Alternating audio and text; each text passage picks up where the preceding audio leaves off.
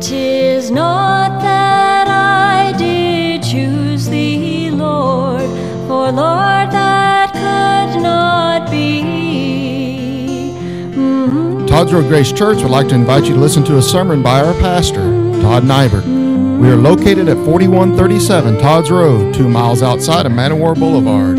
Sunday services are at 10:30 a.m. and 6 p.m. Bible study is at 9:45 a.m. Wednesday services are at 7 p.m. Nursery is provided for all services. For more information, visit our website at toddsroadgracechurch.com. Now here's our pastor, Todd Nibert. I've entitled this message, Where is He? And that is speaking of the Lord Jesus Christ. Where is He? In John chapter 7, verse 10, we read, When his brethren were gone up, then went he also up unto the feast, the Feast of Tabernacles, not openly, but as it were in secret. No one knew he was there. Then the Jews sought him at the feast. Now, these Jews wanted to kill him. We read in uh, chapter 7, verse 1 after these things, Jesus walked in. After these things, Jesus walked in Galilee, Galilee, for he would not walk in Jewry because the Jews sought to kill him. Now, the Jews' feast of tabernacles was at hand. And this is where the Lord went up into this feast. And the Jews said, Where is he? Now, I think it's very interesting that the pronoun he in our text is not the pronoun that's generally translated he.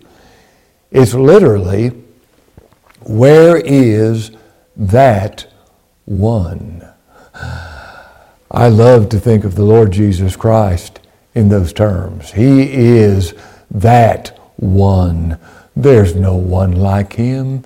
There's no one that can be compared to him. Where is that one? What a question. Is it something that interests you? Do you want to know where he is? Now, the importance of that is determined by the answer to this question Who is He? You see, if we know who He is, we will desperately want to know where He is.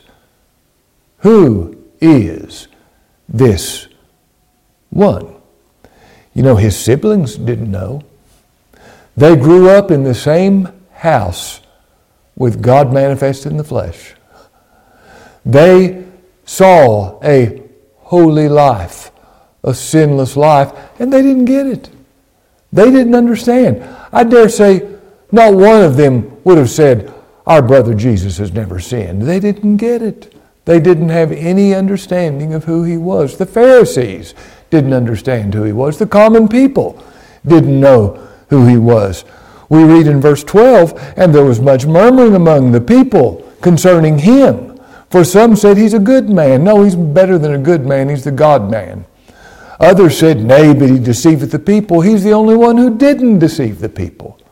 Who is that one? He is the one and only begotten Son of God, the monogenes. The I don't know if I'm pronouncing it right, but the only begotten Son of God. The sole representative of the being of Him who sent Him, the one who possesses every attribute of pure Godhead. The Lord Jesus Christ, the second person of the Blessed Trinity. Who is that one? The Creator of the universe. The one who said, Let us make man in our own image. the one who created the world from nothing. All things were created by him and for him, the scripture says. He's the creator. He's the one who upholds all things by the word of his power. That means that very last breath you and I took happened because of his will. That's who he is. He's the brightness of God's glory. He's the express image of his person, the divine being. He's the one mediator between God and men, the man Christ Jesus. He's the one Isaiah saw sitting on the throne, high and lifted up.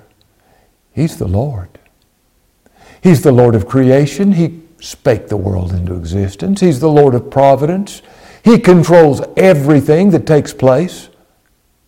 Everything. What about the bad stuff? He's in control of that. He brings good out of evil, but He's in control of everything. He's the Lord of salvation. Your salvation is up to Him.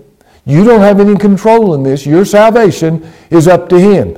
He's the Lord. God hath made this same Jesus, whom you crucified, both Lord and Christ. He's the subject of the eternities. Before there was time, the cry of heaven was the Lamb slain from the foundation of the world. When time is no more, worthy is the Lamb that was slain. He's the subject of the eternities. He's the only Savior of sinners. He's the friend of sinners. His righteousness is the only righteousness you can be saved by. His precious blood is the only way you can, I can be clean before God in Judgment Day. Who is He? He's the Son. He's the beloved Son. God the Father said, This is my beloved Son in whom I am well pleased. Hear ye him. Now, if you believe what I just said, you're very interested in where he is. Where is that one? You know, Herod asked that at his birth. Where is he that was born king of the Jews? The Shulamite, picturing the bride of Christ in the Song of Solomon, said, Where is he whom my soul loveth? David was asked, Where's your God, David? David said, Our God is in the heavens. He hath done whatsoever he hath pleased. One time, a man tragically lost his son. Maybe somebody listening has experienced the same thing the loss of a son. What a grievous thing that must be. And they said, Where was God when my son died? And someone replied, He's where he was when his son died, sitting on a throne.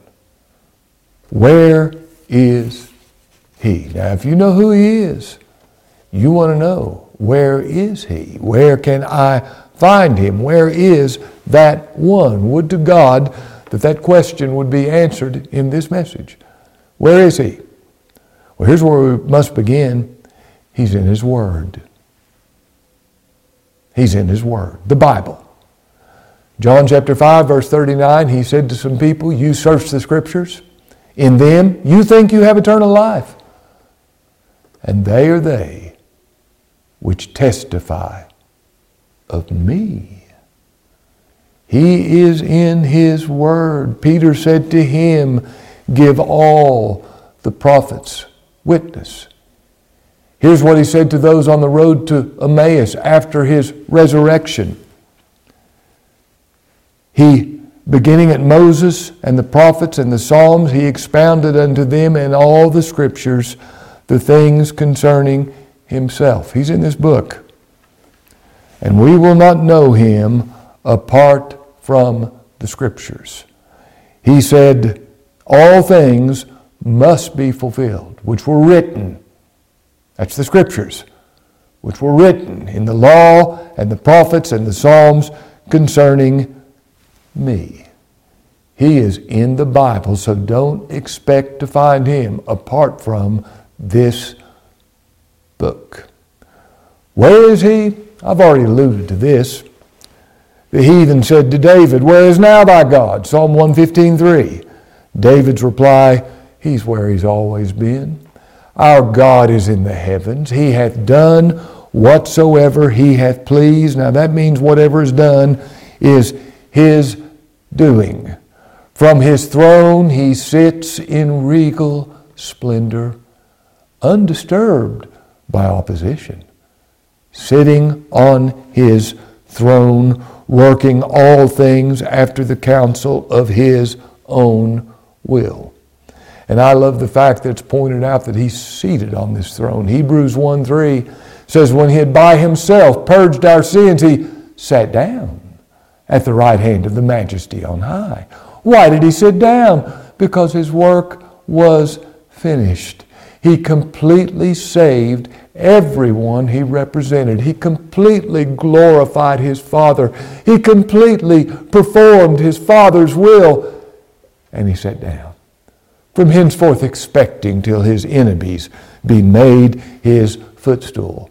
And from his throne in heaven, he's representing and interceding for his people. Listen to this scripture. Romans 8 34. Who is he that condemneth? Paul's making a divine challenge. Who is he that condemneth?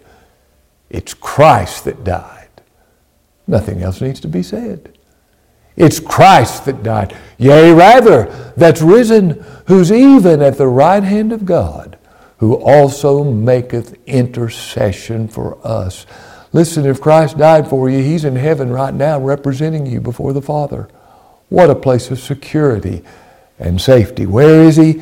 He's in the heavens, ruling and reigning. In Isaiah chapter 57, verse 15, we read these words Thus saith the high and lofty one. That's speaking of the Lord Jesus Christ. He is the high and lofty one. Thus saith the high and lofty one who inhabiteth eternity. Where is the Lord Jesus Christ? Well, he inhabits eternity. He's not bound by space or time. He inhabits eternity. He's not in the cosmos, the cosmos is in him. He is omnipresent. You cannot go anywhere where he is not. Now, somebody may be thinking, how can a body be two places at once? I understand asking that question. But when he was speaking to Nicodemus in John chapter 3, he said, No man descendeth from heaven but the Son of Man. He came down from heaven, and then he said right after that, which is in heaven. Present tense. While I'm speaking to you on the earth, the Lord says, I'm in heaven. Somebody said, Explain that to me. I can't explain that. I wouldn't even try. But I know this. If He's in the Father, He said, I'm in the Father and the Father's in me. If He's in the Father and the Father's in heaven, so is He. You can't go anywhere where He is not. I think of when Nebuchadnezzar had Shadrach, Meshach, and Abednego thrown into the fiery furnace. And Nebuchadnezzar looks in and he said, Didn't we not throw three men bound into the fiery furnace? Lo, I see four men loose. And the fourth is like unto the Son of God. You see, Christ was in there with them and they got no hurt in that furnace because he was there. You know, the scripture says their clothing did not even smell like smoke when they came out. You see, he's with his people in the furnace. He is everywhere. Where is he? He's in every individual believer. That's where he is. Christ in you, the hope of glory. He resides in every individual believer in the new heart that he has given. That's why he could say, Inasmuch as you did it to the least of these, my brethren, you did it to me, because I'm in them. And whatever you do to them, you do to me. Inasmuch as you did it not to the least of these, my brethren, you did it not to me.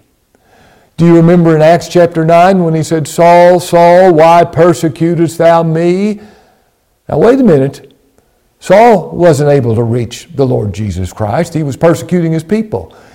Yeah, but if you persecute his people, you're persecuting him because he is in them and he is in them eternally. Christ is in his people.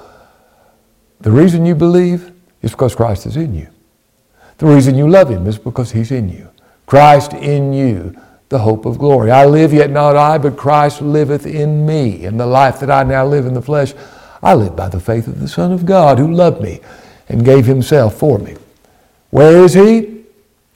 He said in Matthew 18, where two or three are gathered together in my name, there I am in the midst of them. He is in the public assembly of his saints. This gathering of two or three, it could be two or three, it could be 20 or 30, it could be two or 300 or two or 3,000, whatever, it's a public gathering. Um, I'm preaching on TV, and I'm doing that uh, to preach the gospel so people will hear. But if you hear and believe, I want you to be in the public assembly of God's saints because that's where He promises His special presence where two or three are gathered together in my name. You know, it takes effort to come out and hear the gospel. It takes effort. What's wrong with that? It ought to. Is he not worthy? Where two or three are gathered together in my name, there I am in the midst of them. Now, if I said Jesus Christ is going to be in the room when I'm preaching this morning at Todd Road Grace Church, you'd think, I need to be there. Well, he is. He is. He's promised his presence in the public assembly of the saints. He still walks among the golden candlesticks, which represents the churches.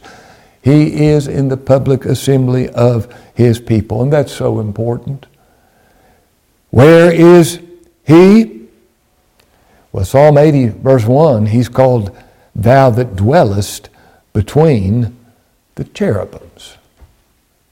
Now, a cherubim is an angelic being uh, you can read about them in Revelation chapter 4. You can read about them in Isaiah chapter 6. You can read about them uh, in Genesis chapter 3, right after the, the um, fall when they had the flaming sword turning every way to keep Adam and Eve out of the garden, the cherubims. But there was a, cherubims embroidered on that, um, that thick covering, that blanket uh, the, that separated the holy place and the Holy of Holies, and in between the wings of the cherubim put on the mercy seat over the Ark of the Covenant, the Ark of the Covenant stood. Now, what is the Ark? Well, it had a lid on it called the lid of, it's called the mercy seat, the lid of propitiation. Now, remember, he said, I dwell between the cherubims. What was between the cherubims? the lid of propitiation. Somebody says, What in the world is that? That's a big word. Well, I'm glad you asked. It's very important that you and I understand what propitiation is and means. The word means a sin removing sacrifice. Paul said in Romans 3, with regard to the Lord Jesus Christ, whom God has set forth, a propitiation.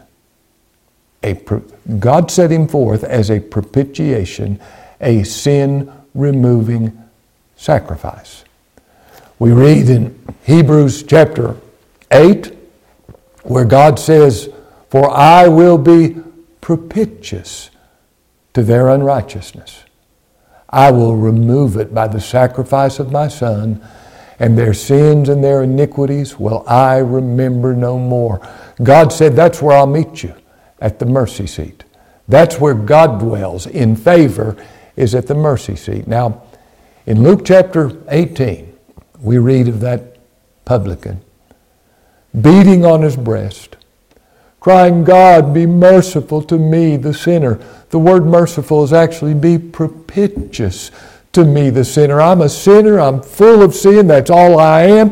If you give me what I deserve, I'll go to hell. Be propitious to me. Do something about my sin. Remove it. Make it to be gone through the sacrifice of your Son. Now that's where God will meet you. You come on the footing of your own works, God's not going to meet you. You come on the footing of your own efforts and your own doings and your religiosity, God's going to reject you. But if you come pleading only the propitiatory sacrifice of Christ, you're going to hear said of you the same thing that publican heard said heard of him by the Lord Jesus Christ himself. He said, I say unto you that man went down to his house justified. He said he was just, he, God be merciful to me, the sinner. Christ said he went down to his house justified, having never sinned. That's where God will meet you. The blood atonement of the Lord Jesus Christ. Don't try to come any other way. Don't dare come any other way. He's between the cherubims, the mercy seat. And then we read in 1 Kings chapter 8, verse 12, Solomon says he dwells in the thick darkness. And don't miss that. He dwells in the thick darkness. I love the scripture that says he covers himself with light as with a garment. He uses light as a covering. He covers himself in the thick darkness. And I think of the things that took place in the thick darkness. Uh, I think of God being in Mary's womb in the thick darkness. What a place of darkness that was. There was nothing but dark when God first created the universe and He said, Let there be light. I think of the darkness that covered the earth when Christ was dying on the cross. The scripture says the whole earth was covered with darkness for three hours.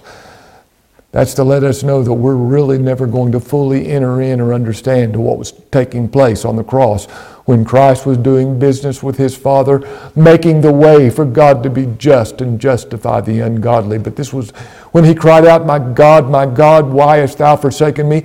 He was from the darkness. I think of the darkness of the tomb he was laid in. Three days, and all of a sudden, he began to breathe. He'd been dead.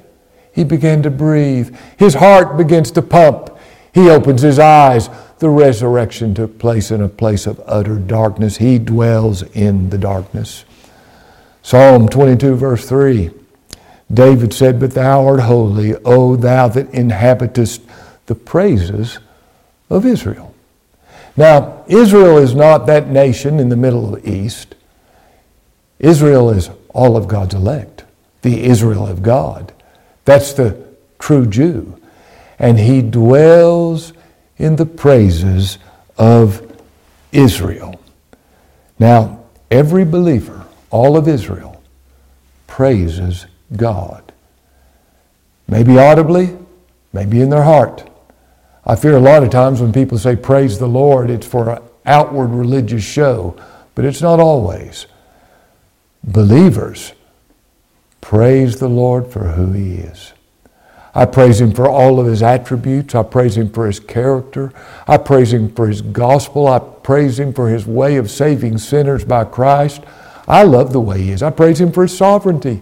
I'm glad He's in control of everything. I praise Him for His power his ability to put away sins, his ability to create the universe. I praise him for his wisdom, that he's made the way to be just and justify the ungodly. I praise him for his justice, that he's absolutely just. Shall not the judge of the earth do right? I praise him for his grace and his love. I stand amazed in the presence of Jesus the Nazarene and wonder how he can love me, a sinner condemned, unclean. Oh, the Israel of God praises him and he dwells in those praises. He is in the preaching of the gospel. In Matthew chapter 28, verse 18, and Jesus came and spake unto them, saying, All power is given unto me. Now, the next time you hear about a powerful man or woman, remember, they don't have any power. He has all power. All power is given to me. In heaven and in earth. Go ye therefore and teach all nations, baptizing them in the name of the Father and of the Son and of the Holy Ghost, teaching them to observe all things whatsoever I have commanded you. And lo, I am with you always, even unto the end of the earth. He is in the preaching of the gospel. And He is wherever there is a cry for mercy. Blind Bartimaeus cries out, The Lord is marching toward Jerusalem, gone through Jericho, marching toward Jerusalem, knowing he was going to the cross. The scripture said he set his face as a flint. His hour has come. Nothing's going to stop him as he marches toward Jerusalem, knowing he'll be crucified. There he goes. All kinds of people are calling his name. And then there's a cry from the crowd Jesus, thou son of David, have mercy on me. And the scripture says Jesus stood still. He always hears that cry. You ask the Lord to give you what's coming to you. You ask the Lord for justice. You ask the Lord to give you your fair deal. He'll do it. He'll do it, but don't think He stops in mercy. But if you ask the Lord for mercy, the scripture says He delights in mercy. And do you know there has never been a sinner who ever asked for mercy that He turned away? You see, the reason they asked for mercy is because He is there and He caused it to happen. He is the Savior of sinners, and wherever you find a sinner needing mercy, you find the Savior waiting to give mercy. He delights in mercy. Where is He? He's wherever there is a cry for mercy.